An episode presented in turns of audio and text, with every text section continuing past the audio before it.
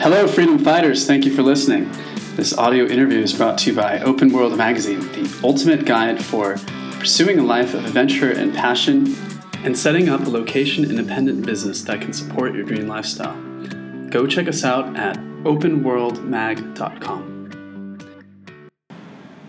Hello, and welcome to another exciting episode of the Open World Podcast. I'm so thrilled for today's episode because I'm joined by my very good friend, Doug Crowe, and his website is realbestseller.com and dougcrowe.com. And Doug is a really, really fascinating guy. He travels around the world and uh, works in the self publishing industry. He recently traveled to Antarctica and he took his mom with him. And we had a chance to hang out in Bangkok recently. He interviewed me for his new podcast. Uh, I hung out with him and his son Jack, and we had an amazing time. Amazing would be an understatement. So, what Doug does is he helps people to become best selling authors. He works with businesses to um, write books, to create books, and to use books as marketing tools. He knows a ton about social media marketing. He offers done for you social media marketing services for clients, and he picks up clients all around the globe. You know, he's working with clients here in Bangkok, where I currently am. Uh, and when he does ghostwriting services, he actually earns $20,000 per project, which uh, I've never earned 20000 for a project. So it's very aspirational and enviable. I want to ask him how he does that. Uh, I want to pick his brain about all his marketing knowledge and um, you know how he's able to get clients. He's an expert on uh, channels like LinkedIn, Facebook marketing. Uh, he calls, has a strategy called newsjacking for uh, getting traffic and getting leads. So I'm really excited for this interview. Uh, I have no idea how many countries he's been to now, but Doug's currently calling in from Phuket, Thailand, overlooking uh, his poolside villa. Uh, uh excuse me, his his pool, the pool in his villa, and. Um, yeah, well, Doug, after that very long introduction, I just want to say welcome. Thank you. Wow, what an introduction, Danny. Thank you very much. I'm very honored, honored and humbled um, and it's not my personal villa. I'm actually at somebody else's villa. One of the benefits of traveling but sometimes I get to see my clients and they, they treat you to things. But yes, it's a great day. So thanks for having me on the show. You're a morning person. I'm a evening person, so I'm very jealous of your energy level right now. But I know you're going to kill it, man. So it's always good to connect with you. And um, yeah, maybe you know your track record is so long. You've done so much. You, you have such a, a background. Um, can you tell me? can you walk me through your your backstory and you know just how did you end up here where you are? Wow. well, I was born a poor sharecropper's son, and uh, so, no, I'm just joking. Um, you know, it's funny. I, I graduated Northwestern University with a degree in radio, television, and film. Spent a little bit of time in the TV industry, um, but I met a real estate investor whom you probably know, Robert Allen, um, at, a, at a studio shoot once, and I was so intrigued by what he had to say. I went up to him and said, "Hey, Mr. Allen, this." Uh, real estate investing sounds pretty cool. How do I do that? And he said, Well, come to my high price seminar, young man. And Uh, he didn't say high priced, but he did. It was like a $5,000 seminar, and I'm making $3.10 an hour at the time. So I couldn't afford his seminar, but he was, to his credit, he said, Well, then go to the library and check out one of my books. So I did. Spent a year reading the book, thinking about real estate investing, and finally pulled the trigger and spent 20 years in that industry as an investor, as a developer, as a landlord, as a rehabber, did everything in real estate you can imagine I did even helped develop a private island in Belize. But during that time, I was riding high. I had a radio show on ABC in Chicago, and things were great. Uh, I had a small airplane. I flew around the country and down the Bahamas many times. And gosh, one day 2008 happened, and I lost it all. And during my boohoo phase, which I call it, I wrote a book, and the book stunk, and I knew it. So I reached out to some of my previous guests, um, some A-listers you know, and they helped me create a basically entrepreneurial authorship, which is much different than traditional authorship. And so I've learned to love the spoken word and embedding the visuals with that word with my TV background. And that's what I'm currently doing now is helping people bring their passions to life and more importantly, monetize it in, in multimedia formats, primarily a book and beyond, period. There you go. You said some interesting things, like uh, you developed a private island in Belize that uh, mm. struck my curiosity. Um, I really want to ask you, though, what happened in 2008, and then how did you uh, bounce back you know, from that? What did you learn from that experience when you, you said you lost it all? lost it all is an understatement. I um, I was, you know, voted most likely likely to succeed in high school and president of the class, all that jazz. And everything I turned, everything I touched turned gold. I was very, very fortunate in my life. But 2008 was the, the big, you know, real estate crash and, and, and setback in the finance industry. And, you know, um, I was a, a victim, a subject, you know, I'm not a victim mentality, mind you, but I was a, a victim of my own ego that everything I touched turned to gold. And my real estate portfolio, which was, you know, m- multiple areas, I had 16 foreclosures, not just one. Uh, I had declared personal and professional bankruptcy, lost all my property, my home, my marriage, my family, my self esteem, all my savings, and my self worth. And it was, uh, I wouldn't have wished that kind of pain upon my worst enemy. And uh, from that, those ashes, though, I sat and did a, you know, a cathartic writing of my book and enjoyed it. Uh, it helped pull me out of my funk and uh, got me back on my feet. And the book stunk. So I learned how to make it better with some help from people like Robert Kiyosaki and Loral Langemeier and people, other guests that were on my radio show offered me some really good advice on how to be an entrepreneurial author, not just a published author. And from there, I've learned to embrace that. And uh, man, writing and creating brands and books and messages for people is my passion. I just absolutely love it. 16 foreclosures, that's really something. I can't imagine that. Yeah, well, it's actually it's more than that. I actually counted. Let me think. It was whole, su- whole subdivision 16, 17, 18, 19. Closer to closer to 20. I'm sorry. 16 was one sub, one entire subdivision went down the sewer in, in the Carolinas. Plus okay. my home. Well, I, home I, yeah. I graduated university in 2009, and so I was kind of just starting out in the middle of all that uh, mm-hmm. muck and madness, you know, and that was really formative for me. You know, it really transformed my outlook quite a bit as far as uh, how I approach, you know, my career and how I approach my running my business. Um, and you know, I, I, felt just like you. Like I felt like, damn, I my self worth is so low because everyone, you know, if I try to apply for a job and there's like a hundred, a thousand other people looking for the same job and it pays like you know nine dollars an hour, and I knew that I had to do something differently. I knew that like, okay, I'm I'm probably not going to follow the traditional path of employment I'm going to be my own boss and I'm going to have to make this work no matter what happens.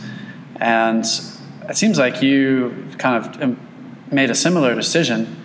Uh, did did you like lose? Were you, were you in debt? You know, did you lose all of your money? How did you like? Yeah. How did you manage yeah. to to start earning again? You know, because you said you wrote a bad book, mm-hmm. uh, so it probably mm-hmm. didn't sell very much. You know, when, when did you start to? when did you turn the, turn the corner and start becoming financially successful as uh, on this path? What I what I'd like to say is that I took a 20 year career and it all went down the sewer in nine months, and I bounced back within within a year, and everything was roses. That's what I'd like to say.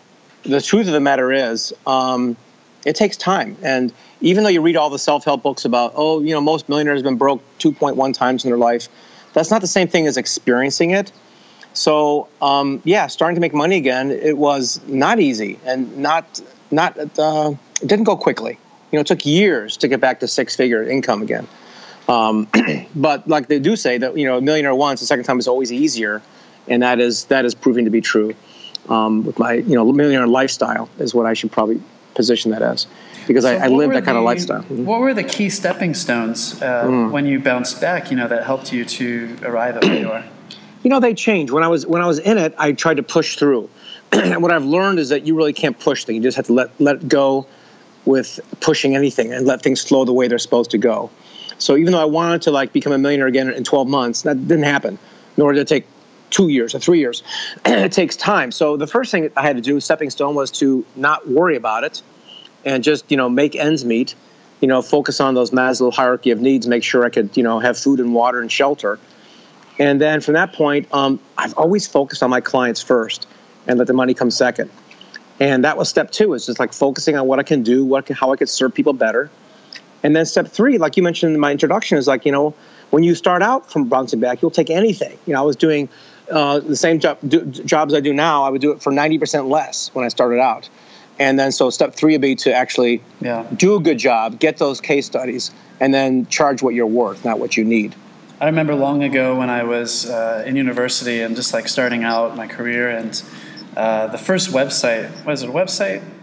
No, the first time I did like SEO, it was for like local pizza restaurant, and I was trying to like work a trade, you know, to get free pizza and stuff. And I think I only got like a month of free pizza, so it wasn't like it wasn't great. a year like I had wanted, but it was really good pizza, uh, so it was worth it. And you know, the first time I did like a WordPress website, it was for like a nonprofit organization, you know, so it was just for free. Uh, but you learn so much, you know, just working for free like that. And you actually remind me of a quote that I heard from, uh, you know, Eben Pagan. He's he's a business uh, he's a business coach, and in one of his programs, he said to uh, learn to love getting the short end of the stick. He said it's very profitable for your clients and it's also profitable for you. And I found that to be to be really true. You know, if I wanted to stand out, if I wanted to future proof my my first business, which was a digital advertising agency, I work with clients. Um, was to offer a lot of value, give people things for free. You know, give them things that they don't expect to get for free, uh, because it's worth it if you can build enough goodwill that they will retain your services. And you know, once I'm able to retain them and they trust me, then you know then I can just go travel anywhere I want to. I don't have to worry about struggling to get new clients all the time. And you know when I started, I was going to the something similar to like a BNI group. Like every week, I had to wake up at seven in the morning, and I just like you know I don't want to keep doing this. Um, you know, there's people in that group that are like 70, 80 years old, and it's like, I'm, this is not going to be the next 60 years for me, so, or sorry, next 50 years. And so um, I found that to be really, really important is to give people more than they're expecting. And, you know, if they could pay me $1,000, uh, give them $5,000 back in value if possible. I love that. That's, that's a really good, you know, the old saying, uh, under promise and over deliver is, is, still holds true. It's, it's a good one. Yeah, I, I, never like. I don't know if I ever under promise, but um, I just want them to know that you know I'm here for them, and I think mm-hmm. communicating with them is also very important. So, uh, you know, Dan Kennedy says you should you should touch each client at least 50 times a year. So that's basically once per week, and then you know trying to touch them through different forms of media. So I used to send you know like letters, printed letters. I would send email reports. I would send. Uh, you know, gift cards and things on holidays, you know, remember mm-hmm. their birthdays, things like this. I would have like a spreadsheet with all their birthdays holidays. I would do mail outs. Um, I can't really do that stuff anymore because I'm just you know so nomadic and whatnot. But um, it really works really well. You really strengthen that relationship. I think that's really key. Yep. Um, you know Joe Girard, he was like the, the top yeah. salesman in the world, mm-hmm. and you know that was one of his secrets was he would just mail out cards to everybody he knew. You know, like Merry Christmas, uh, Happy Holidays from Joe Girard. I like you. I appreciate your business you know, stuff like that. And he was the most successful car salesman uh, for more than 40 years in the world. Yeah, well, it wasn't the cards actually. The, the, the, I mean, it was the cards, but the I think the best lessons from Joe was actually the fact that he he focused like with the laser intention on those people. He knew not only their birthdays but their kids' birthdays and where they went to school. I mean, he he he made true friends with every single customer and that's a, that's a lesson I think every entrepreneur should embrace. That's I go back to this whole idea of list building, and people always, you know, oh, how big's your list? I'm like, I don't know. Is that important? What's really important are the, the conversation I had with my client yesterday because he shared with me this person he knew that could help me out, or vice versa. And when you personalize those connections, man, it, it makes it makes a big difference. I mean, Seth Godin has said you can you can have a six figure business with a list of a thousand people, provided they're engaged and they know you and all that, right? people focus on these lists. I want to have 50,000, 100,000 people on my list. I am friends with one of Eben Pagan's students, and she's got yep. 110,000 names on her list. But still, she only has probably personally met, you know, less than 20, 30 of them. There's a lot so, of confusion around lists because, you know, people think that, you know, lists are the goal of online marketing. But honestly, a customer list is 100 times more valuable than uh, a newsletter or email list. You know, if you have a customer Absolutely. list if you have a customer list of a thousand people, that's worth probably at least a million, you know, free subscribers, uh, because it's it's always way more difficult to get, you know, free people that you know subscribe to a newsletter to buy something than it is to get people who've already bought something to buy from you again. Yeah, you know, it's funny. In my, in my business, Danny, I um I keep doing my marketing. I love analyzing systems and you know doing social media marketing and, and connect with people. But when I go back and take a, a backwards look on my my database, my clients, like ninety percent of them are from referrals. You know, so all the stuff that we do in social media and email and LinkedIn and Facebook and Instagram, all these things are fun. They work. They're useful. But when you look back on all your clients, I mean, my in my case, ninety percent of them are referrals. So the number one piece of marketing advice I have for anybody is do a good job. you know, do a do a great job, and your business can take care of itself. I've got a client right now um, who's doing a book, and um, he's got uh, three restaurants in Louisiana. Super successful guy, does you know close close to um, close to um, nine figures, and he doesn't do any advertising. Not one ink, not one bit of advertising. All he does is he he actually when people make reservations, he finds out who they are, goes to a little social media stalking, greets at the restaurant, and makes sure that they have the best experience of their life. Food is secondary. Food is actually third on his list. The most important thing to him is make sure they've got an experience, a memorable moment that transcends and goes way beyond dinner time. And he does that every single day with as many people as he can coming to that place. And I'm looking at that. And another, another client of mine, Steve Burnett, who's a famous, uh, not famous, but he's very successful painter, right? He paints houses. but he sold a business off for, for well over a couple million dollars. And all he did was does uh, volunteer work and uh, you know volunteers at the chamber and teaches senior citizens how to use their, their cell phones and from that he built his entire business and it's it's a really good thing to focus on individuals and and their their real pains their needs their families their lives as a as a I hate to use the word marketing even but as a branding and and business growth tool. Yeah that's really fascinating. I'm thinking of you know i just had these light bulbs light up in my head and um, you said it's about more than doing business. And i remember reading a report once that um, I think it was radiologists, you know, when they're studying, uh, they're mm-hmm. researching for cancer or something like this, if they were shown a photo of the patient before they actually did the report, you know, before they actually uh, did this, then they found that they actually ended up writing better reports because they saw their patient as an actual human, like they saw the human side of their patient beyond just, you know, writing a diagnosis for them. Um, so I, I always try to do that, you know, before I have like a consultation with someone, before um, you know I start working with someone. I make sure to try to get to know them as a person, and it's really easy to do, like going through Facebook and I'll like some of their photos, you know, and try to know the human person behind who I'm doing business with, and that like subconsciously sets me up to. Um, you know, do better business with them, to be more personable with them, and and one thing I noticed about you is everyone I talk to who you work with, like they they're not just your clients. Like they think of you as like a good friend. You know, they like uh, talking to Tanner, who you met, uh, who you work with here in Bangkok, and you just got that client from talking to his assistant in a coffee shop, and now you guys are working together. But he talks about you like you're a good friend of his, and that's really amazing. So, what are yep. some things that you do to to stand out and develop these relationships so well? I'm a, I'm a uh, when I was a kid, I um, was fortunate enough to enroll in a Dale Carnegie course in human relations and public speaking. And, you know, it's been reiterated in many forms in many ways. But you know, Seven Habits of Highly Effective People talks about, you know, give first or you know, seek first to understand before being understood, and you know, lead with a smile. And it comes it becomes very important when it comes to connecting with influencers and um, building building strong relationships above your above your pay grade. Right, getting in touch with really powerful people. Um, you don't treat you gotta you gotta feel like you're an equal but you also got to promote them. Most people will like meet somebody successful or famous, say, "Well, oh, how can how can that person help me?" You know, it's like, dude, you know, that's just so. It's just like uh, stalking, creepy stuff. The best way to to do what I've always done is I meet people and I always want to share their stuff. I always want to promote them, and I ask them, "What can I do for you?" If you give without expecting anything in return, it doesn't always come back right away from the same person, but you always get whatever you whatever you deserve.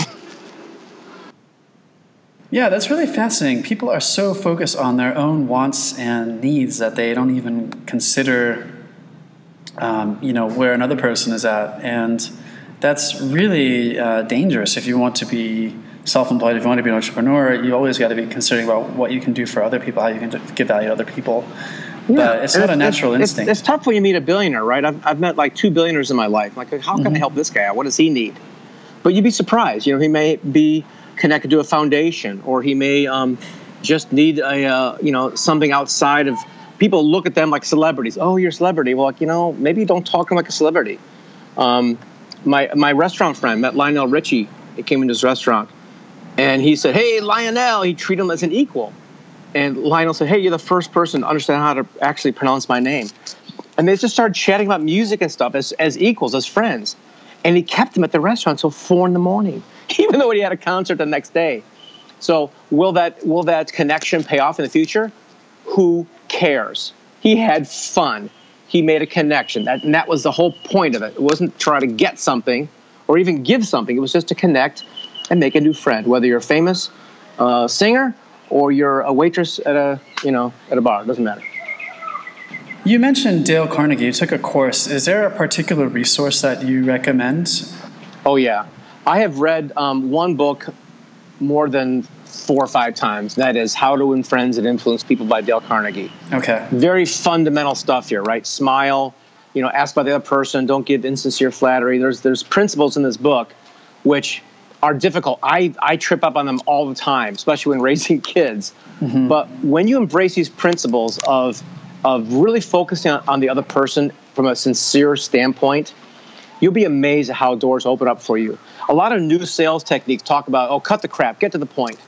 And that's true in, in big business meetings, but it does not negate the fact that you're always dealing with a human being, and the most precious thing in their world is themselves, their name, their family, what's important to them. And when you take the spotlight off of you and what you want to sell or promote or, or do, and just ignore what you do, and don't even expect anything. Just focus on the other person. Doors will open up for you left and right for the rest of your life. Fantastic. And is there like a, a, few chapters from that book that you recommend more than anything that you took away the most from? Oh my God. Well, the easiest one is smile. Smile. Um, smile. You got to smile. I, mean, I was trained uh, when I was selling cellular phones on doing like cold calling to smile as I'm as I'm speaking because you can always sense on a call when someone's smiling or not and I was the only sales rep in our team that put a mirror on his desk to ensure that I was smiling when I spoke. And for that reason, and for one other reason, I was a number one, number two guy at the company. Myself and my, my buddy were number one and two the whole three years we were there.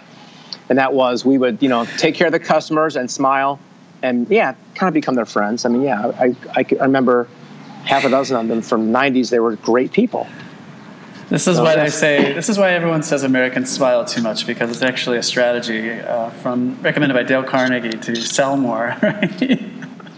Well, yeah, we're both we all understand Thailand culture, where it's in their DNA. They smile all the time. Call it land of smiles. And it's not but even a strategy. It's just how they are, right? no, it's part of the way they are. But no, it's it's it makes you feel better. You can't actually be angry when you smile. There's a lot of psychology behind the muscles in your face and what that how that connects to your brain and your heart and your emotions. But when you smile it's literally impossible to be a jerk, to be angry.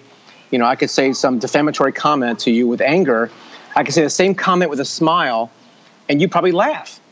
It's it's a magical yeah. thing to do. So smiling is one, but there's there's 17 principles or more in that book. I can't go through all of them, but yep. the easiest easiest one to do is a smile. One, one author I also like also um, that I read a few years back was Leil Lowndes, and she's written books like How to Connect with Anyone.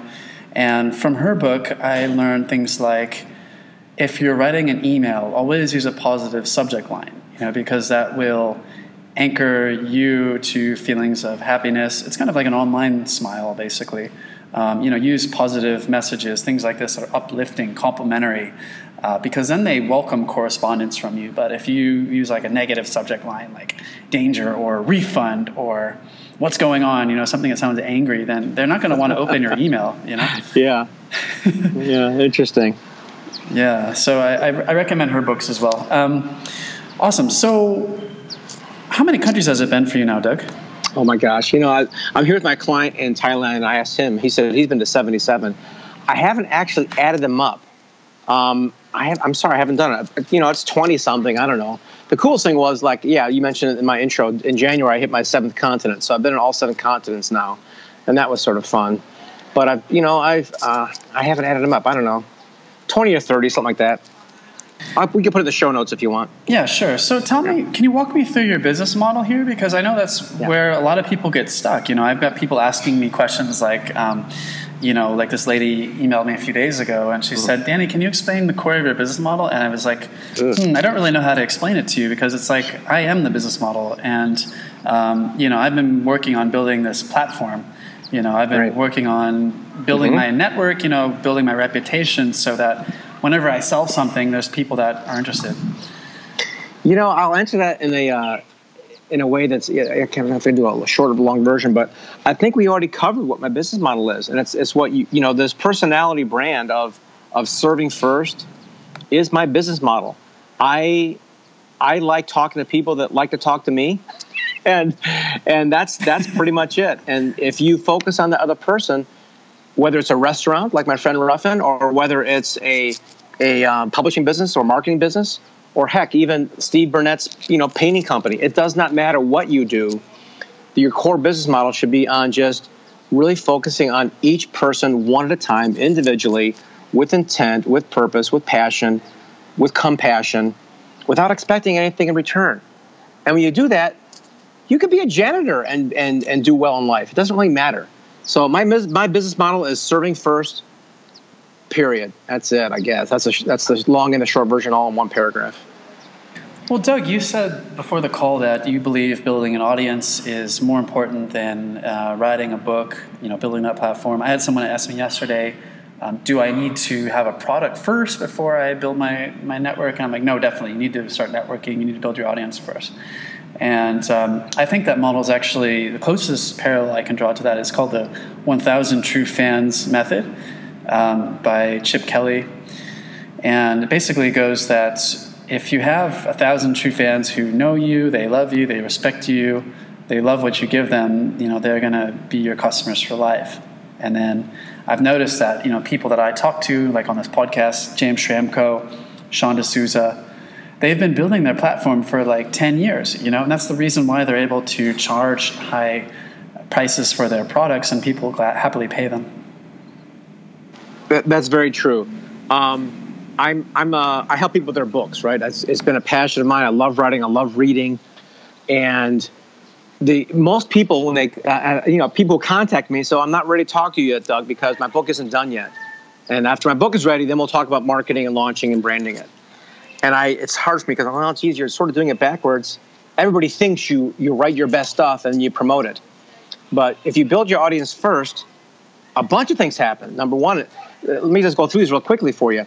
Number one, you might actually be let's say you do like a, a survey monkey or you do a facebook poll whatever you know testing these ideas out about your book well what happens if you're wrong what happens if you think strategy a is what people want to read and they all say no i don't care about that what i care about is this your audience helps you actually design the theme and, and, and solutions your book should have so number one they might actually make it better Number two, they can help you with stories and content because people love to share their stories. And number three, once you've done that and you've actually pulled these people into your fold and, and work with them, you've got a, an ad hoc launch team. Um, my friend Robert Coorey launched a book, um, uh, uh, Feed a Starving Crowd, a bunch of years, four years ago in Australia. I went to his book launch. And man, the same thing. He's like, I, I talked about this book before I launched it. I had input from my clients, my audience, my fans, my followers. And when I launched it, I had 100 people that wanted to help promote it. And he did. He sent them all a little box with a little Australian hat in there and the copy of the book and said, "Thank you for promoting this." And I'm doing one for Bob Burg. Um, and uh, yeah, we we you want to get people to.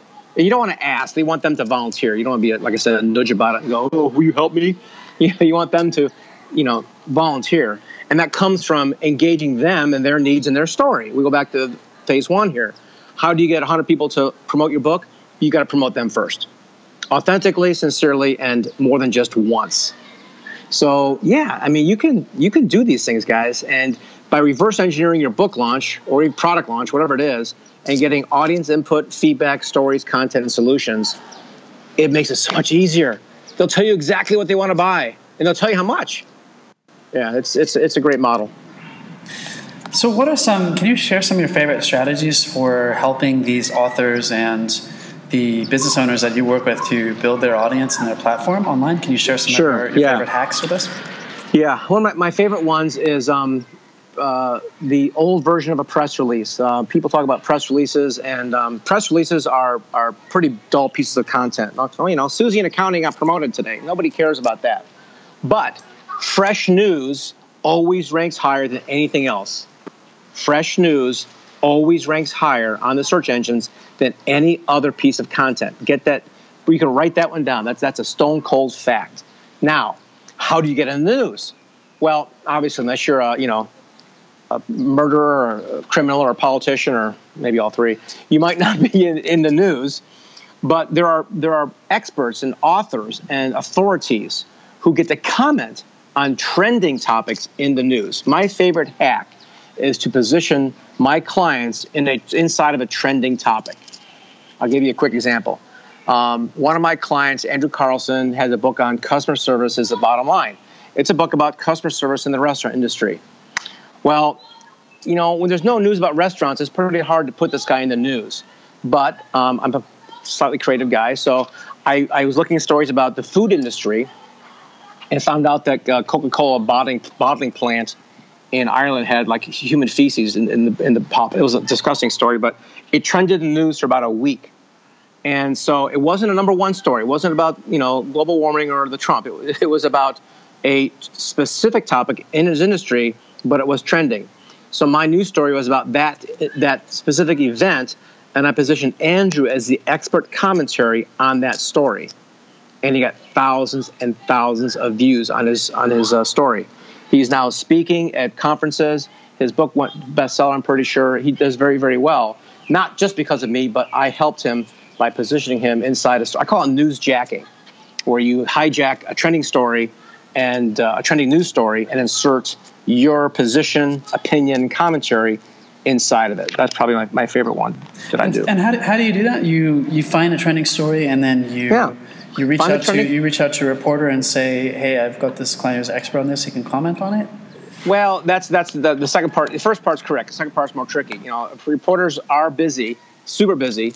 They're also super lazy. What they generally do is they'll take other stories and um, repurpose them. So my job as a journalist is I put my story out there. I get it syndicated to about 500 different networks, and sometimes it gets picked up, sometimes it doesn't. But it always gets shared and viewed by a large audience. I had one get picked up by Bloomberg last year, um, one MSN, uh, MSNBC, one by, Yahoo Finance. It doesn't happen all the time, but you just got to put it out there and, and, make it make it work. But issuing a press release is is just an SEO move. It doesn't really do a whole lot in terms of actual engagement. So we use the press release system, but I always write actual hard or even soft news stories the way I do it. And I've got a whole I got a whole system for it. My if anybody's interested in that, they can contact me at uh, Doug at DougCrowe.com. I'm happy to share with them how I do that, and if they want to hire me, I'm available. Okay. I so Doug, say that URL one more time. Mm. Doug at dougcrowe.com. Oh, your email address. Okay, yeah. Yeah. yeah. I, I, just did a quick search on, on newsjacking, and looks like there's mm-hmm. some interesting articles on there as well yep. to, yeah. to read up about that. Yep, that's good. Um, you also do some marketing with uh, LinkedIn and YouTube as well. Yeah. Um, LinkedIn Tell people, I've got, I, yeah, LinkedIn has been really good for me the past year. I mean, like, I think um, in December alone, I did like 46 grand just on LinkedIn. And again, I've got some good people helping me um, to you know help my build my profile up and make it more. I thought my profile was pretty good, so I hired this gal, and she made it like ten times better. So that that did help a lot. But what really makes it move, what really makes makes people contact you, is, is again same thing. I'm serving. I'll go into somebody else's article and I'll give intelligent commentary, not just say nice article. That's spam, but I'll actually read the article, say something interesting, perhaps ask a question, like and share it and then I let it go and I never look at it again. And I'll do that every single day with people that are, you know, they're targeted um, clients that I would like to have. And, you know, one out of 10, one out of 20, whatever it is, they'll come back. Who is this guy who commented on my article? When they see my little bio in the comment section, they see what I do because your LinkedIn profile should be SEO friendly. It shouldn't be a resume, it should be SEO ish, right? So if you look at mine on LinkedIn at Doug Crowe, you'll see how a profile should should look. So I, I, go on there and I comment and I and I offer advice or I ask questions mainly because a question is always has to be answered by the human brain or at least attempted to. So questions are probably the most powerful thing that we can do. So I'll do that on LinkedIn um, every single day. Um, I go into some groups and engage there. That can be a, a, rabbit hole if you don't if you don't set a timer for yourself. Though I could spend all day in there. So doing that effectively, and then of course my my second favorite thing has been working with you, Mr. Flood, because I started out with an Instagram account of 46 people, and as of this recording, we're over 8,000, and uh, some leads are coming in from that almost every day. So, um, kudos to you. And if you want to hire someone to do your build your Instagram account, contact Danny because he's the guy that I use. Well, thank you, Doug. I really appreciate that yeah. endorsement. Mm-hmm. And um, yeah, you mentioned Instagram, and you know we're almost at ten thousand with your account. And oh, great! Once you get to ten thousand and you sign up for a business account, you can do a lot of things like uh, swipe up in your stories. Right. Um, and there's a lot of fun things you can do, like unlocking. You have to unlock certain content by registering, things like that. Uh, so, so really at the tip of the iceberg with that. And nice. I, I love Instagram. I think it's a lot of fun. Um, but I think that so what people need to remember, because you mentioned you know commenting in LinkedIn groups, and um, you know we talked about YouTube and things like this. The, the key thing to remember is that every single business grows from conversations. That's my strategy, and if you can facilitate those conversations, whether it's with a LinkedIn group, whether it's Instagram stories, whatever, YouTube videos, um, that's basically the heart of marketing. That's what marketing is. And you get those conversations, and then you lead them down a path, and then they end up becoming your client, or they become your customer, or whatever it might be. You know, maybe they're not a customer, but you know they they help you your business in some other way. Um, you need to be creating those conversations, and you need to find the best way to do that you know, a lot of people go on like Upwork or something and then they start applying for a bunch of jobs, but it's really competitive. But you shouldn't just go on a site like Upwork and ignore all of the other opportunities out there. You know, you need to start these conversations everywhere. Set a goal to, you know, my goal is to fail 200 times a day. So I have to make enough attempts, at least 200 attempts, you know, to fail 200 times. And I think that's really the key. Whatever you decide to do, yeah, that's a great perspective. I've always been impressed by people who say that, and I'm even more impressed by people like you who actually do it. And, you know, with intention. I'm going to go out and fail today. But I mean, that's as long as you're, you know, learning from it. It, it does make sense. So yeah, and I don't think you know, it's not like I'm I'm writing 200 comments in groups every day yeah. or something like that. If, if, I can automate some of it, you know, whether it's it's outreach, you know, sending mm-hmm. messages, uh, that makes my life so much easier. I don't have to work nearly as hard.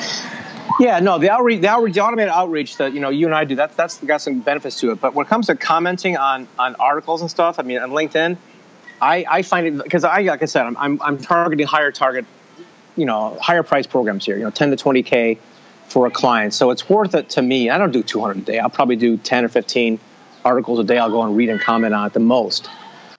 Um, and that takes time because you actually have to read and you actually have to say something that's that shows that you read it.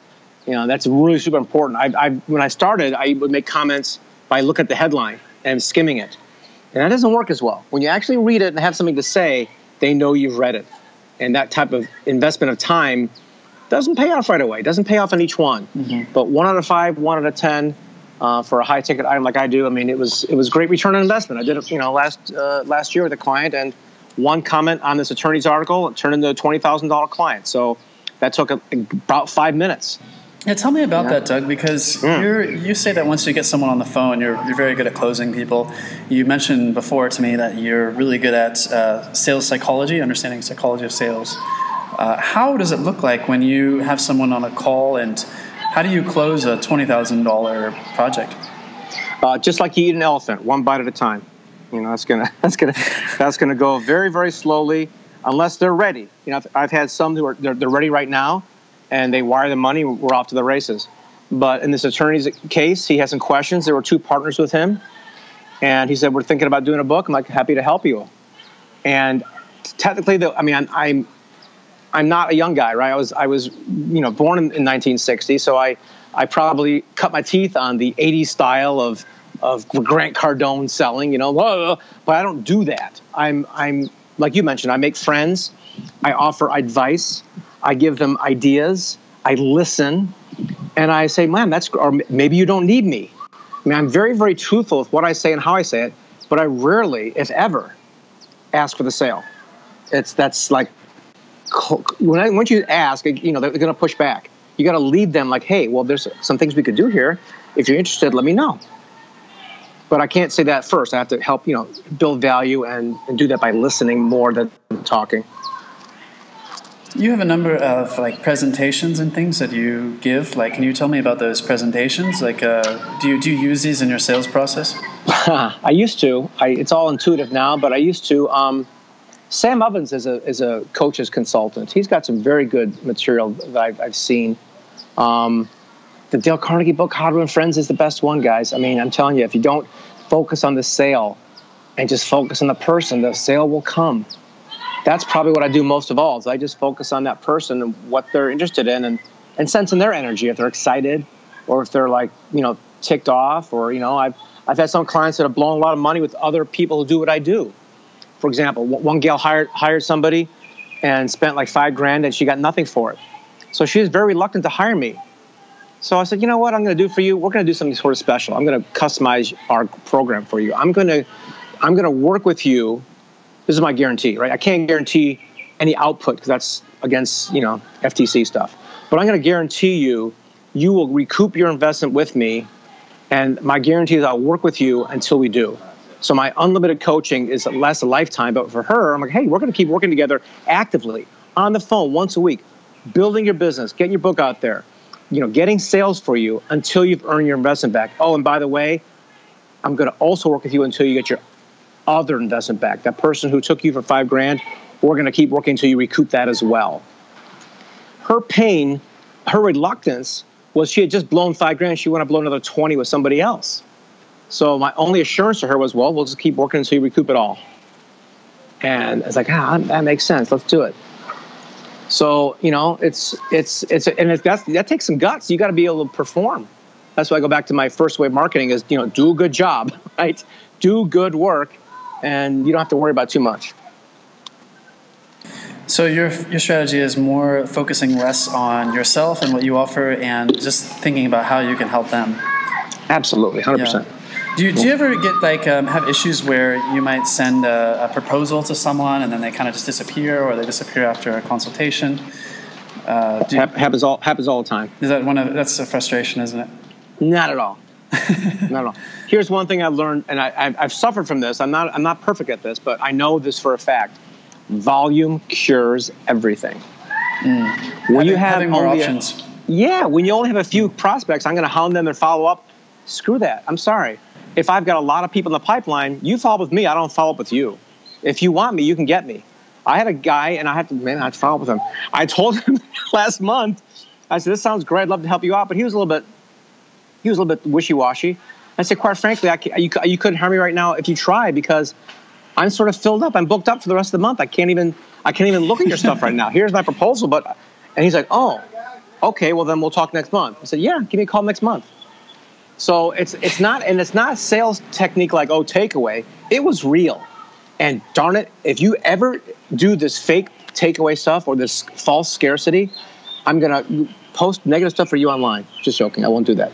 But it's people are smart nowadays. Don't say this. You know, this. I only have 12 downloads available. It's digital. Shut up. It's real. You can give as many as you want. So real scarcity works really, really well. False scarcity makes you look like a jerk.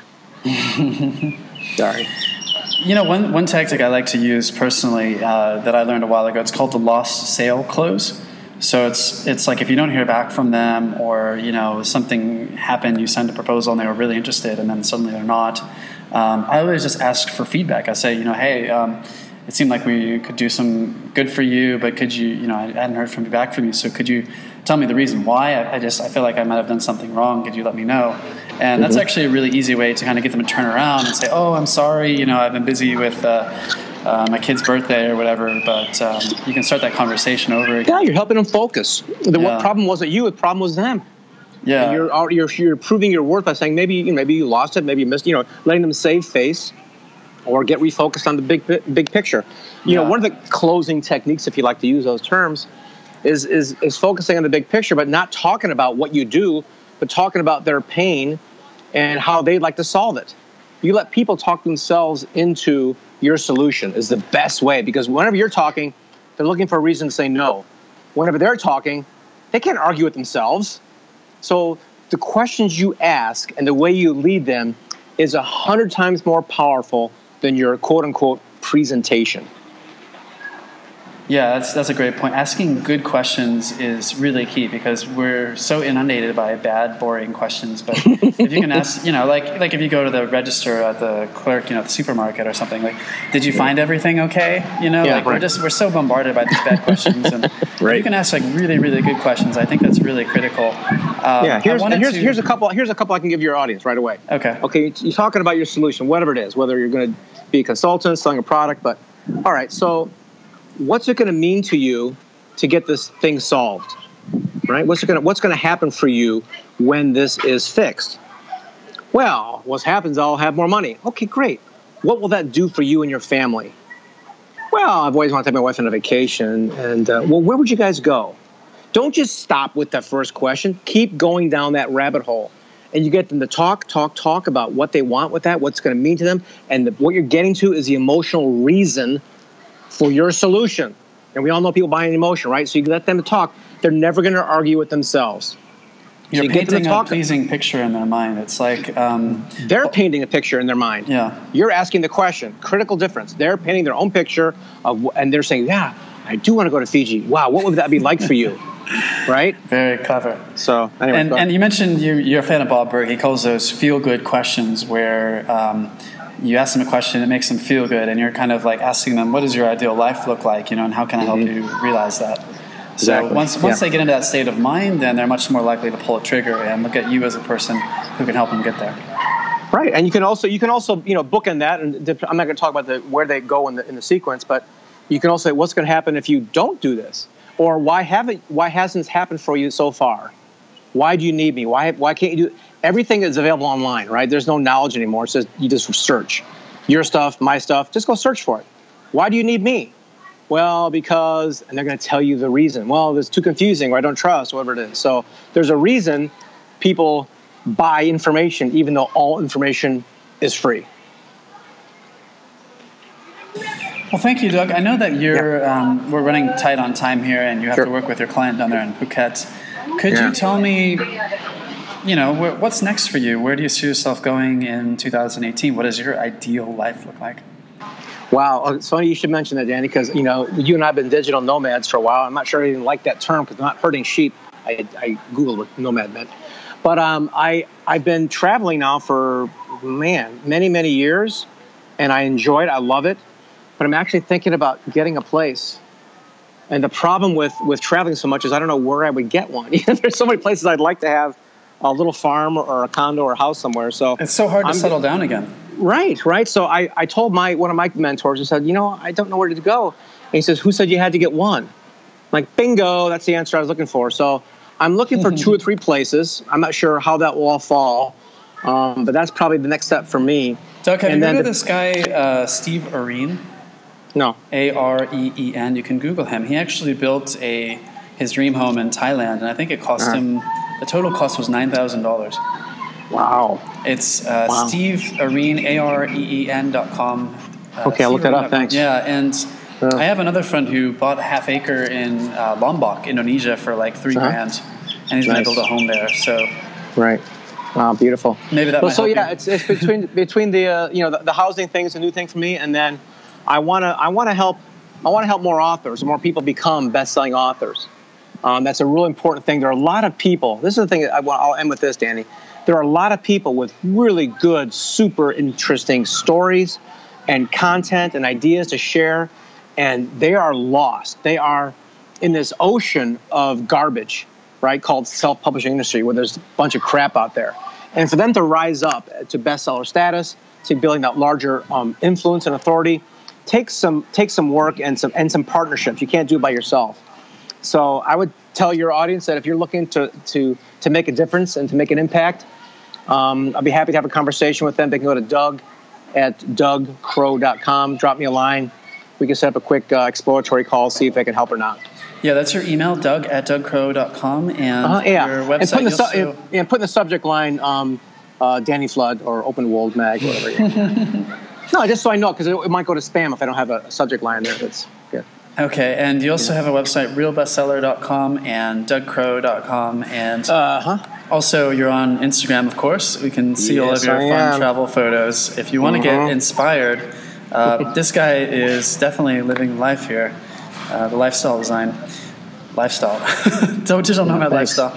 So, Doug, thank you so much for your time. It's been great chatting with you, and uh, have a great day down there. Thank you very much. I appreciate your time. Take care. Bye bye.